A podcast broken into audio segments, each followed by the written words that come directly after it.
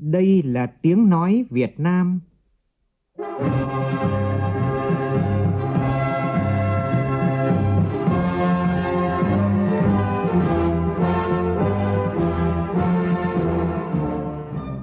là tiếng nói Việt Nam, phát thanh từ Hà Nội, thủ đô nước Cộng hòa xã hội chủ nghĩa Việt Nam.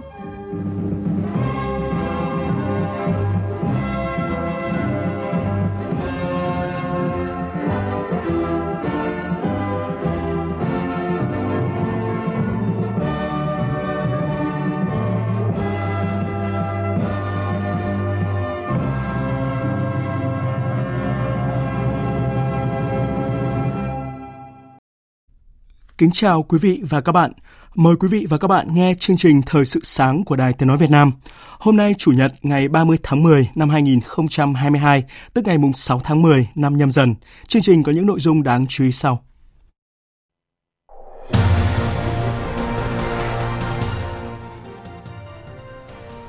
Hôm nay Tổng Bí thư Nguyễn Phú Trọng lên đường thăm chính thức nước Cộng hòa Nhân dân Trung Hoa. Phóng viên Đài Tiếng nói Việt Nam phỏng vấn đại sứ Việt Nam tại Trung Quốc Phạm Sao Mai về quan hệ hai nước cũng như ý nghĩa và tầm quan trọng của chuyến thăm này.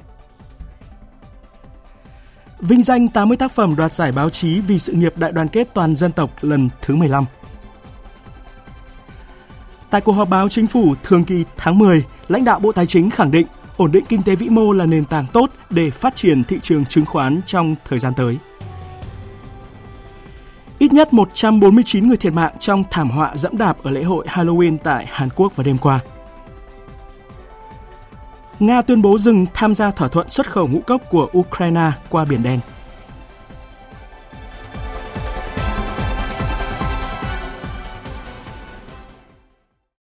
Bây giờ là nội dung chi tiết. Thưa quý vị, thưa các bạn, nhận lời mời của Tổng Bí thư Ban chấp hành Trung ương Đảng Cộng sản Trung Quốc, Chủ tịch Trung Quốc Tập Cận Bình, hôm nay Tổng Bí thư Nguyễn Phú Trọng dẫn đầu đoàn đại biểu cấp cao Đảng nhà nước ta thăm chính thức Trung Quốc. Nhân sự kiện quan trọng này, phóng viên Văn Hiếu có bài Quan hệ Việt Trung vượt lên trên quan hệ song phương thông thường có ý nghĩa chiến lược quan trọng. Mời quý vị và các bạn cùng nghe.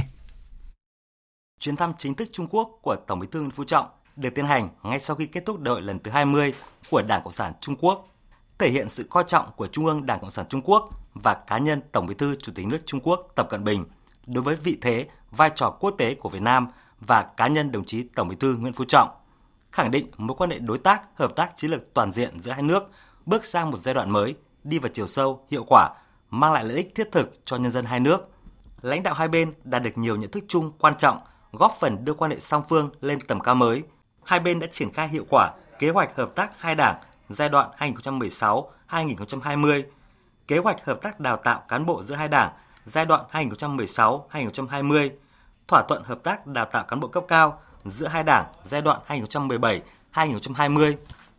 Tháng 4 năm 2022, hai bên đã ký kết kế hoạch hợp tác hai đảng giai đoạn 2021-2025 và kế hoạch hợp tác đào tạo cán bộ giữa hai đảng giai đoạn 2021-2025 hai bên cũng thường xuyên phối hợp tổ chức hội thảo lý luận giữa hai đảng nhằm trao đổi kinh nghiệm và thực tiễn về công tác xây dựng đảng, quản lý đất nước. Đến nay, hai bên đã tổ chức được 16 cuộc hội thảo lý luận. Cùng với việc đẩy mạnh hợp tác trên kênh nhà nước, giao lưu nhân dân và sự ủng hộ lẫn nhau tại các diễn đàn đa phương, thì hợp tác kinh tế, thương mại và đầu tư là một điểm nhấn quan trọng của quan hệ song phương và đang tăng trưởng mạnh. kim ngạch thương mại hai chiều Việt Nam Trung Quốc duy trì đà tăng trưởng tốt. Việt Nam liên tục là đối tác thương mại lớn nhất trong ASEAN từ năm 2016, nước đối tác thương mại lớn thứ 6 trên thế giới từ năm 2020 của Trung Quốc. Năm ngoái, tổng kim ngạch thương mại Việt Nam Trung Quốc đạt 165,9 tỷ đô la Mỹ, tăng 24,6% so với năm 2020. Riêng 8 tháng năm nay, Trung Quốc đứng thứ tư trên 94 quốc gia vùng lãnh thổ đầu tư vào Việt Nam với 143 dự án, tổng vốn đạt 1,4 tỷ đô la Mỹ. Phòng chống dịch bệnh COVID-19 cũng là một điểm sáng trong quan hệ hai nước thời gian qua khi Trung Quốc là một trong những nước cung cấp vaccine nhiều và nhanh nhất cho Việt Nam. Đến cuối năm ngoái, Trung Quốc đã viện trợ cho Việt Nam 7,3 triệu liều và cung cấp thương mại khoảng 45 triệu liều vaccine. Cách đây 5 năm, sau khi Đại hội 19 của Đảng Cộng sản Trung Quốc bế mạc, Tổng Bí thư Tập Cận Bình đã chọn Việt Nam cho chuyến thăm nước ngoài đầu tiên của mình. Đây là sự thể hiện truyền thống tăng cường giao lưu cấp cao giữa hai đảng, hai nước sau Đại hội Đảng. Cũng là sự khắc họa mối quan hệ Trung Việt vượt lên trên quan hệ song phương theo nghĩa thông thường và có ý nghĩa chiến lược quan trọng. Chính vì vậy, chuyến thăm chính thức Trung Quốc lần này của Tổng Bí thư Nguyễn Phú Trọng chắc chắn sẽ góp phần mở rộng và nâng cao hiệu quả quan hệ giữa hai đảng, làm định hướng cho quan hệ hai nước, các ngành, địa phương hai bên cùng thực hiện tốt nhận thức chung cấp cao về việc củng cố tin cậy và hiểu biết lẫn nhau, thúc đẩy mở rộng và nâng cao hơn nữa hiệu quả hợp tác trên các lĩnh vực, nhất là kinh tế, thương mại, phối hợp xử lý kịp thời các vấn đề nảy sinh trong hợp tác, tạo điều kiện thuận lợi cho hoạt động giao thương, đi lại giữa hai nước, đưa quan hệ đối tác, hợp tác chiến lược toàn diện Việt Trung không ngừng phát triển lành mạnh, bền vững và thực chất. Nhân chuyến thăm chính thức Trung Quốc của Tổng Bí thư Nguyễn Phú Trọng, phóng viên Đài Tiếng nói Việt Nam thường trú tại Trung Quốc có cuộc phỏng vấn đại sứ Việt Nam tại Trung Quốc Phạm Sao Mai về quan hệ hai nước cũng như ý nghĩa và tầm quan trọng của sự kiện lần này. Trước tiên xin đại sứ cho biết một số nét chính về tình hình tổng thể quan hệ Việt Trung trong thời gian qua. Tôi vui mừng nhận thấy với nỗ lực chung của cả hai bên, quan hệ đối tác, hợp tác chiến lược toàn diện Việt Nam Trung Quốc thời gian qua về tổng thể tiếp tục duy trì đà phát triển ổn định, tích cực, đạt nhiều thành quả quan trọng trên các lĩnh vực. Về quan hệ chính trị, trao đổi, tiếp xúc cấp cao diễn ra thường xuyên với nhiều hình thức linh hoạt, góp phần quan trọng vào việc tăng cường tin cậy chính trị giữa hai đảng, hai nước, hợp tác giao lưu kênh đảng, ngoại giao, quốc phòng, công an, các địa phương biên giới và giao lưu nhân dân hai nước duy trì mật thiết. Hai bên tổ chức thành công phiên họp lần thứ 14 Ủy ban chỉ đạo hợp tác song phương Việt Nam Trung Quốc. Hợp tác kinh tế, thương mại duy trì đà phát triển ổn định. Xuất khẩu hoa quả của Việt Nam sang Trung Quốc có tiến triển mới, trong đó sầu riêng chính thức là loại quả thứ 10 được xuất khẩu chính ngạch sang Trung Quốc từ tháng 7 năm 2022. Vướng mắc trong các dự án đầu tư, hợp tác kinh tế cũng từng bước được tháo gỡ. Hợp tác phòng chống Covid đạt nhiều kết quả thực chất. Về biên giới lãnh thổ, hai bên đã phối hợp chặt chẽ triển khai thực hiện các văn kiện pháp lý về biên giới trên đất liền Việt Nam Trung Quốc, tăng cường quản lý an ninh, an toàn khu vực biên giới, đạt được nhận thức chung về kiểm soát bất đồng, duy trì hòa bình, ổn định trên biển, phù hợp với luật pháp quốc tế, trong đó có UNCLOS 1982, đồng thời tích cực thúc đẩy các cơ chế đàm phán về các vấn đề trên biển, thực hiện hiệu quả DOC, thúc đẩy tiến trình đàm phán tham vấn COC. Hai bên cũng tích cực phối hợp tại các diễn đàn đa phương nhằm thúc đẩy hòa bình, ổn định và hợp tác tại khu vực và trên thế giới. Phát huy vai trò trung tâm của ASEAN, tuân thủ hiến trương Liên Hợp Quốc và luật pháp quốc tế. Tuy nhiên, do tác động tiêu cực của dịch bệnh COVID-19, hợp tác giữa Việt Nam với Trung Quốc vẫn còn đối mặt với một số khăn như thông quan hàng hóa tại cửa khẩu có lúc chưa thông suốt, các chuyến bay thẳng chưa được khôi phục bình thường. Mặc dù vậy, hai bên vẫn duy trì trao đổi thẳng thắn qua nhiều kênh nhằm tìm kiếm các biện pháp tháo gỡ những vấn đề nêu trên. À, vậy thưa đại sứ thì ý nghĩa chuyến thăm của Tổng Bí thư Nguyễn Phú Trọng tới Trung Quốc đối với việc thúc đẩy quan hệ hợp tác giữa hai nước là gì ạ? Đây là chuyến thăm song phương chính thức đầu tiên của lãnh đạo cấp cao Đảng, nhà nước ta tới Trung Quốc kể từ sau khi bùng phát dịch bệnh COVID-19 là chuyến thăm nước ngoài đầu tiên của Tổng Bí thư Nguyễn Phú Trọng sau Đại hội 13 và Tổng Bí thư Nguyễn Phú Trọng cũng là nhà lãnh đạo cấp cao nước ngoài đầu tiên thăm Trung Quốc sau Đại hội 20 Đảng Cộng sản Trung Quốc. Cuộc gặp giữa Tổng Bí thư Nguyễn Phú Trọng và Tổng Bí thư Chủ tịch Trung Quốc Tập Cận Bình là cuộc gặp trực tiếp đầu tiên giữa Tổng Bí thư hai đảng sau 5 năm kể từ tháng 11 năm 2017 trong bối cảnh tình hình quốc tế, khu vực có nhiều diễn biến phức tạp, khó lường, dịch bệnh COVID-19 đã và đang tác động tiêu cực nhiều chiều tới tình hình chính trị, kinh tế toàn cầu. Chuyến thăm lần này có ý nghĩa hết sức quan trọng trong việc thúc đẩy và làm sâu sắc hơn nữa quan hệ Việt Nam Trung Quốc, củng cố tin cậy chính trị giữa hai đảng, hai nước, góp phần đưa quan hệ song phương bước sang giai đoạn phát triển mới. Đại sứ đánh giá như thế nào về triển vọng quan hệ hai nước trong bối cảnh tình hình quốc tế phức tạp hiện nay và hai nước cần phải làm gì để tiếp tục đẩy mạnh và khai thác tối đa tiềm năng hợp tác trong thời gian tới ạ? Tôi cho rằng thời gian tới, hai bên cần tăng cường giao lưu cấp cao và các cấp, củng cố hơn nữa tin cậy chính trị, thúc đẩy thực hiện nghiêm túc, đầy đủ những nhận thức chung mà lãnh đạo cấp cao hai nước đã đạt được cũng như các thỏa thuận song phương giữa các bộ ngành và địa phương hai nước kịp thời cùng nhau tháo gỡ khó khăn vướng mắc đẩy mạnh và nâng cao chất lượng hợp tác thực chất trên tất cả các lĩnh vực. Tôi tin tưởng chắc chắn rằng với lợi thế, tiềm năng, nhu cầu và thành tựu hiện tại của quan hệ song phương cùng với quyết tâm và nỗ lực chung của hai đảng, hai nước và nhân dân hai nước, quan hệ đối tác, hợp tác chiến lược toàn diện Việt Nam Trung Quốc sẽ bước vào giai đoạn phát triển mới với nền tảng hữu nghị, hợp tác vững chắc hơn. À, vâng, xin trân trọng cảm ơn đại sứ ạ. Quý vị và các bạn vừa nghe phóng viên Đài Tiếng nói Việt Nam phỏng vấn đại sứ Việt Nam tại Trung Quốc Phạm Sao Mai về ý nghĩa và tầm quan trọng của chuyến thăm chính thức Trung Quốc của Tổng Bí thư Nguyễn Phú Trọng. Thời sự VOV nhanh, tin cậy, hấp dẫn. Chương trình Chuông Bồn bản hùng ca huyền thoại kỷ niệm 54 năm chiến thắng Chuông Bồn ngày 31 tháng 10 vừa diễn ra tối qua tại huyện Đô Lương, tỉnh Nghệ An. Tới dự có nguyên Chủ tịch nước Trương Tấn Sang, nguyên Chủ tịch Quốc hội Nguyễn Sinh Hùng và Đại tướng Lương Cường, Ủy viên Bộ Chính trị, Chủ nhiệm Tổng cục Chính trị Quân đội Nhân dân Việt Nam. Chương trình tái hiện những năm tháng khốc liệt qua những câu chuyện sinh động, mô tả sự hồn nhiên mà kiên cường, sự vất vả mà kiêu hùng của những con người Việt Nam trong cuộc chiến đấu giành lại độc lập tự do cho Tổ quốc – Thông qua những vở kịch ngắn, những ca khúc đi cùng năm tháng, phần nào lý giải sức mạnh đã giúp họ có thể sống, chiến đấu và chiến thắng trước sự hủy diệt của bom đạn quân thù. Cũng tại buổi lễ, lãnh đạo Đảng, Nhà nước cùng các cơ quan tổ chức doanh nghiệp trao tặng 10 căn nhà tình nghĩa, 13 sổ tiết kiệm và 20 xuất quà cho các gia đình thân nhân liệt sĩ, nhân chứng lịch sử và một số hoàn cảnh đặc biệt khó khăn của tỉnh Nghệ An. Lễ trao giải báo chí vì sự nghiệp đại đoàn kết toàn dân tộc lần thứ 15 diễn ra tối qua tại Hà Nội. Tới dự có Bí thư Trung ương Đảng, trưởng ban tuyên giáo Trung ương Nguyễn Trọng Nghĩa, Bí thư Trung ương Đảng, Chủ tịch Ủy ban Trung ương Mặt trận Tổ quốc Việt Nam Đỗ Văn Chiến và Phó Thủ tướng Vũ Đức Đam. Ban tổ chức đã trao 5 giải A, 14 giải B, 29 giải C và 32 giải khuyến khích cho các tác phẩm báo chí của 5 thể loại: báo in, phát thanh, truyền hình, báo điện tử và ảnh báo chí. Đài Tiếng nói Việt Nam vinh dự nhận một giải A, một giải B, một giải C và một giải khuyến khích. Phóng viên Lại Hoa đưa tin.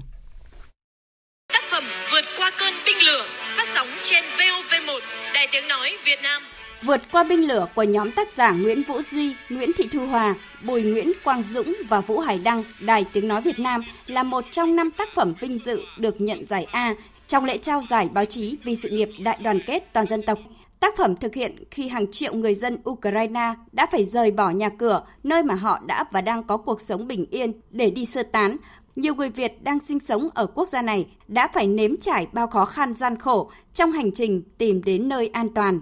Đại diện nhóm tác giả, nhà báo Vũ Hải Đăng cho biết. Tất cả các thành viên trong ekip của chúng tôi thì đã cố gắng ghi lại những cái âm thanh chân thực nhất về cái khó khăn của bà con người Việt à, gặp phải trong cái cuộc di tản lần này à, cũng như những cái nỗ lực của các cơ quan đại diện cộng đồng người Việt Nam ở nước ngoài và Đảng nhà nước Việt Nam để hỗ trợ cho bà con người Việt ở Ukraine. Những cái giá trị thiêng liêng cao đẹp vào thời điểm đó đã tiếp tục được cái cộng hưởng và lan tỏa trong cái cộng đồng và nó thể hiện rất rõ được cái tinh thần đoàn kết của dân tộc Việt Nam. 80 tác phẩm được nhận giải năm nay đều được đánh giá là ấn tượng, nổi bật bởi những phát hiện, ý tưởng có giá trị, truyền tải những thông điệp mang tính xây dựng cao, góp phần cổ vũ, phát huy sức mạnh đại đoàn kết, sức sáng tạo trong nhân dân, vì mục tiêu chung xây dựng, củng cố vững chắc khối đại đoàn kết toàn dân tộc.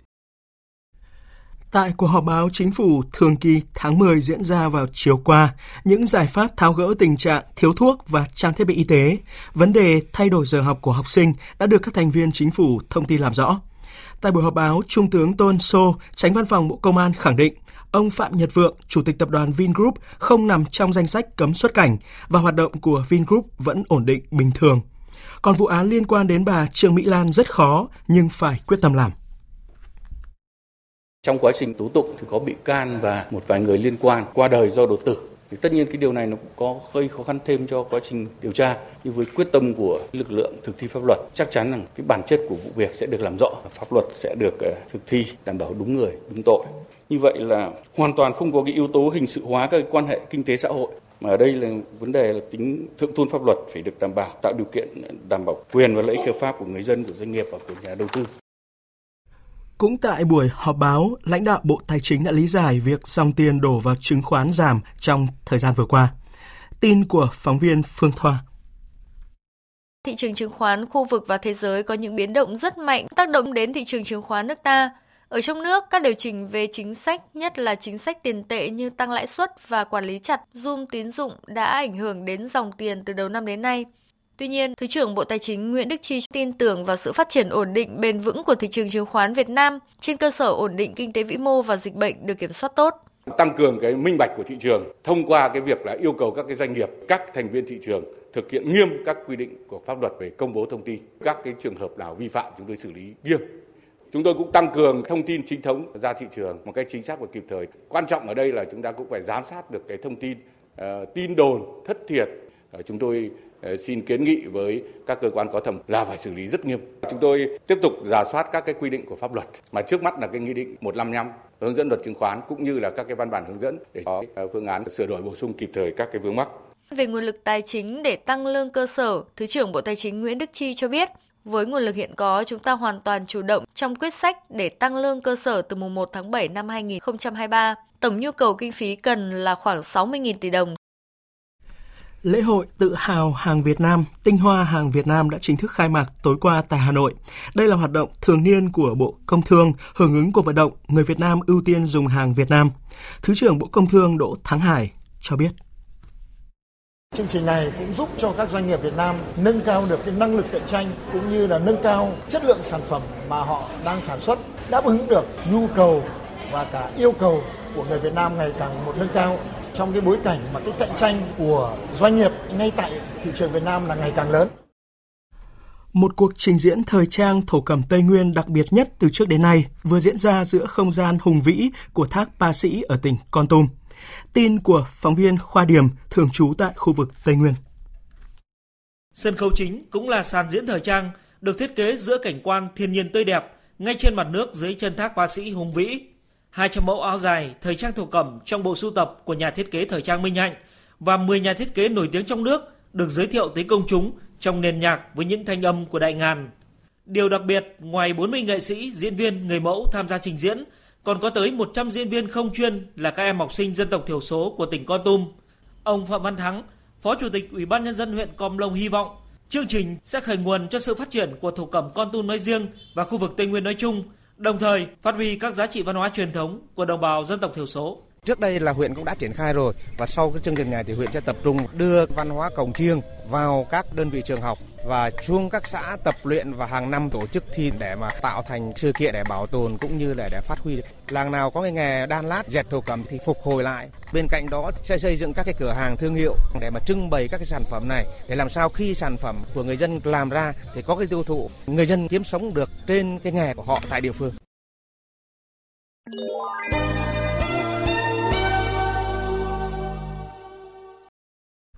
Quý vị và các bạn đang nghe chương trình Thời sự sáng của Đài Tiếng Nói Việt Nam. Xin được mở đầu phần tin thế giới với thông tin về thảm kịch tại Hàn Quốc vào đêm qua. Ít nhất 149 người thiệt mạng trong một thảm họa dẫm đạp khi một đám đông khổng lồ chen lấn nhau tại một khu vực trung tâm ở quận Itaewon của thủ đô Seoul, Hàn Quốc để tổ chức lễ hội Halloween. Hầu hết các nạn nhân đang ở độ tuổi 20, đã xác định được hai nạn nhân là người nước ngoài – đây là sự kiện Halloween đầu tiên ở Seoul sau 3 năm Hàn Quốc dỡ bỏ các hạn chế COVID-19 và giãn cách xã hội. Các nhân chứng miêu tả đám đông ngày càng trở nên quá khích và kích động khi trời tối. Tất cả các trường hợp tử vong đều có thể là do dẫm đạp trong một con hẻm hẹp duy nhất. Anh Park Jung-hun, một nhân chứng cho biết. Chúng tôi có mặt ở đây vào khoảng 10 giờ tối. Sau đó, chúng tôi nhìn thấy cảnh tượng như một bộ phim ở phía trước khách sạn đằng kia. Nó giống như những thứ xảy ra trong chiến tranh, nhân viên y tế thực hiện hô hấp nhân tạo ở khắp nơi và đám đông vẫn lao vào như không có gì bị kiểm soát. Nó đã hoàn toàn mất kiểm soát. Con số thương vong có thể tăng lên khi các hoạt động cứu hộ vẫn đang được tiến hành. Lãnh đạo Mỹ, Anh, Canada đã gửi lời chia buồn khẳng định sẽ sát cánh với người dân Hàn Quốc. Tổng thống Yoon suk yeol đã chủ trì cuộc họp khẩn cấp và ra lệnh thành lập một ủy ban đặc biệt nhằm đảm bảo nguồn lực để điều trị những người bị thương và mở một cuộc điều tra kỹ lưỡng về nguyên nhân của thảm họa. Thị trường thành phố Seoul cũng đã rút ngắn chuyến thăm tới bốn nước châu Âu để quay về xử lý vụ việc. Trong khi đó, 10 người đã thiệt mạng và hơn 20 người khác bị thương trong một vụ nổ ở phía đông thủ đô Baghdad của Iraq. Hầu hết các nạn nhân là cầu thủ bóng đá. Chuyển sang các tin thế giới đáng chú ý khác, Bộ Ngoại giao Malaysia vừa ra thông cáo báo chí về hội nghị các bộ trưởng ngoại giao Hiệp hội các quốc gia Đông Nam Á ASEAN, đặc biệt về Myanmar.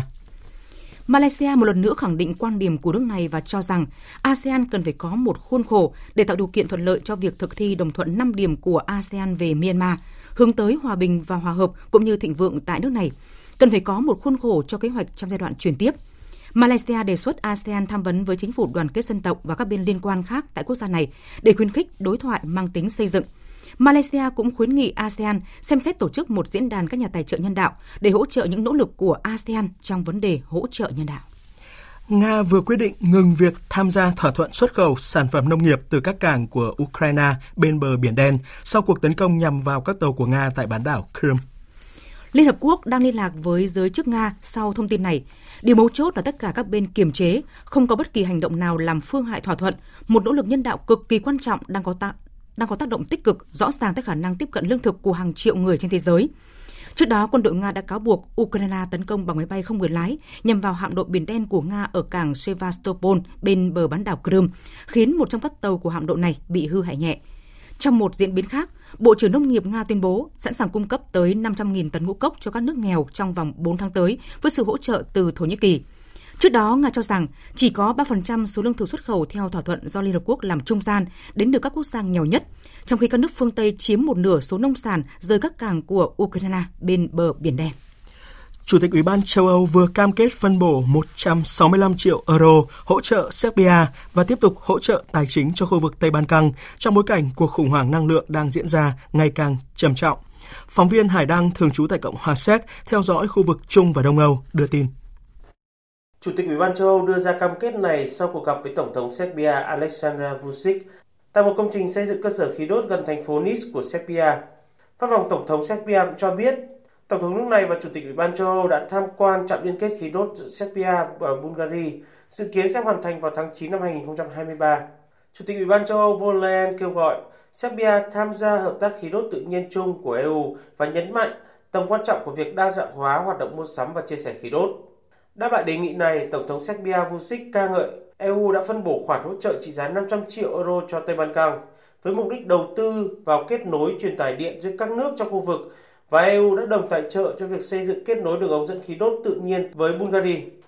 Tổng thống Serbia cũng cho biết nước này xem xét việc xây dựng một kết nối khí đốt với Bắc Macedonia. Điều này cũng sẽ quan trọng đối với việc đa dạng hóa các nguồn cung cấp khí đốt cho nước này và khu vực Tây Ban Căng. Ấn Độ sẽ đóng góp 500.000 đô la cho quỹ ủy thác của Liên Hợp Quốc về chống khủng bố trong năm nay để hỗ trợ nâng cao năng lực cho các quốc gia thành viên trong cuộc chiến chống chủ nghĩa khủng bố. Phóng viên Dũng Hoàng, thường trú tại Ấn Độ, đưa tin. Tuyên bố của Bộ trưởng Ngoại giao Ấn Độ được đưa ra tại hội nghị của Ủy ban chống khủng bố thuộc Hội đồng Bảo an Liên Hợp Quốc. Mối đe dọa khủng bố toàn cầu đang gia tăng và ngày càng được mở rộng, đặc biệt là ở khu vực châu Á và châu Phi. Điều này tiếp tục diễn ra bất chấp những nỗ lực mạnh mẽ của Hội đồng Bảo an Liên Hợp Quốc trong việc chống lại những mối đe dọa nghiêm trọng từ chủ nghĩa khủng bố. Các đại biểu và chuyên gia tham dự cuộc họp cũng đã thảo luận về các mối đe dọa cũng như các biện pháp đối phó với việc sử dụng các công nghệ cao cho mục đích khủng bố các nền tảng truyền thông xã hội và mạng Internet đã trở thành công cụ đắc lực của những kẻ khủng bố và các nhóm chiến binh để tuyên truyền tư tưởng cực đoan và các thuyết âm mưu nhằm gây mất ổn định xã hội. Tiếp theo là một số tin thể thao đáng chú ý.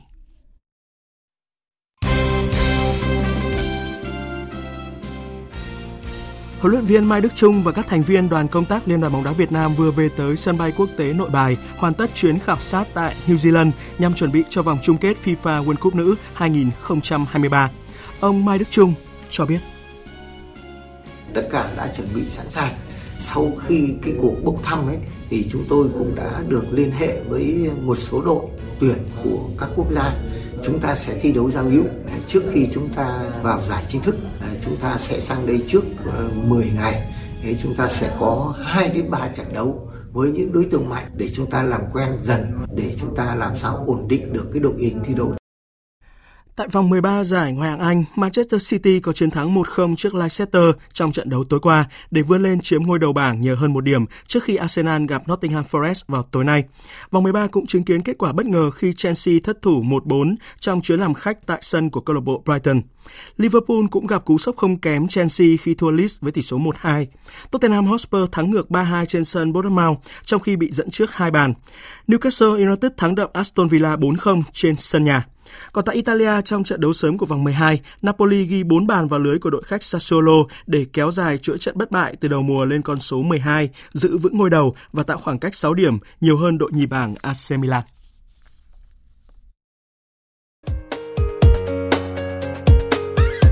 Dự báo thời tiết Phía Tây Bắc Bộ có mưa vài nơi, sáng sớm có sương mù và sương mù nhẹ dài rác, trưa chiều trời nắng, gió nhẹ, sáng sớm và đêm trời lạnh, có nơi trời rét, nhiệt độ từ 19 đến 31 độ. Phía Đông Bắc Bộ có mưa vài nơi, sáng sớm có sương mù và sương mù nhẹ dài rác, gió Đông Bắc đến Bắc cấp 2, cấp 3, đêm và sáng sớm trời lạnh, nhiệt độ từ 21 đến 31 độ. Khu vực từ Thanh Hóa đến Thừa Thiên Huế, phía Bắc có mưa vài nơi, sáng sớm có sương mù và sương mù nhẹ dài rác, trưa chiều trời nắng, Phía Nam có mưa rào và rông vài nơi, gió Bắc đến Tây Bắc cấp 2, cấp 3. Nhiệt độ từ 21 đến 30 độ. Khu vực từ Đà Nẵng đến Bình Thuận có mưa rào và rông vài nơi, gió Đông Bắc cấp 2, cấp 3. Nhiệt độ từ 23 đến 31 độ. Tây Nguyên, ngày nắng, chiều tối và đêm có mưa rào và rông vài nơi, gió Đông Bắc cấp 2, cấp 3. Nhiệt độ từ 18 đến 30 độ. Nam Bộ ngày nắng, chiều tối và đêm có mưa rào và rông vài nơi, gió Đông Bắc cấp 2, cấp 3. Nhiệt độ từ 22 đến 33 độ. Khu vực Hà Nội, sáng sớm có sương mù nhẹ dài rác, ngày nắng, đêm không mưa, gió đông bắc đến bắc cấp 2, cấp 3, sáng sớm và đêm trời lạnh, nhiệt độ từ 21 đến 31 độ. Dự báo thời tiết biển, Bắc và Nam Vịnh Bắc Bộ không mưa, gió đông bắc cấp 4, cấp 5. Vùng biển từ Quảng Trị đến Quảng Ngãi, Bình Định đến Ninh Thuận có mưa rào và rông vài nơi, gió đông bắc cấp 5. Riêng phía Nam cấp 6 có lúc cấp 7, giật cấp 8, cấp 9, biển động mạnh. Vùng biển từ Bình Thuận đến Cà Mau có mưa rào rải rác và có nơi có rông, gió đông bắc cấp 6, giật cấp 7, cấp 8, biển động. Khu vực Bắc và giữa Biển Đông có mưa rào và rông, riêng phía Đông có mưa bão, phía Tây gió Đông Bắc đến Bắc cấp 6, cấp 7. Khu vực Nam Biển Đông có mưa rào rải rác và có nơi có rông. Phía Tây gió Đông Bắc, phía Đông gió Tây Nam cấp 5, có lúc cấp 6, giật cấp 7, biển động. Khu vực quần đảo Hoàng Sa thuộc thành phố Đà Nẵng có mưa rào rải rác và có nơi có rông, gió Đông Bắc đến Bắc cấp 6, cấp 7, giật cấp 8, cấp 9, biển động mạnh. Khu vực quần đảo Trường Sa thuộc tỉnh Khánh Hòa có mưa rào rải rác và có nơi có rông, gió Tây Nam cấp 5, có lúc cấp 6, giật cấp 7, biển động. Vịnh Thái Lan có mưa rào và rông vài nơi, tầm nhìn xa trên 10 km, gió nhẹ. Trước khi kết thúc chương trình Thời sự sáng nay, chúng tôi tóm lược một số tin chính vừa phát.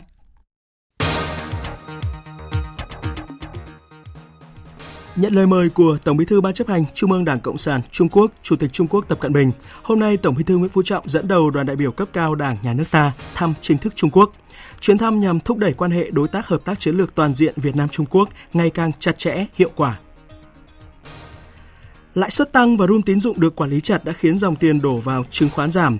Tuy vậy, lãnh đạo Bộ Tài chính khẳng định việc ổn định kinh tế vĩ mô hiện nay là nền tảng tốt để phát triển thị trường chứng khoán thời gian tới. Ít nhất 149 người thiệt mạng trong thảm họa dẫm đạp khi một đám đông khổng lồ chen lấn nhau tại khu vực trung tâm thủ đô Seoul của Hàn Quốc đêm qua khi tổ chức lễ hội Halloween.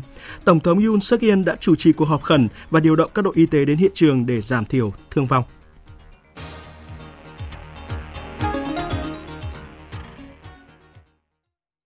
Tới đây chúng tôi kết thúc chương trình Thời sự sáng nay. Chương trình do biên tập viên Hải quân và Phương Anh thực hiện với sự tham gia của phát thanh viên Kim Phượng và kỹ thuật viên Văn Quang, chịu trách nhiệm nội dung Nguyễn Vũ Duy. Cảm ơn quý vị và các bạn đã quan tâm theo dõi.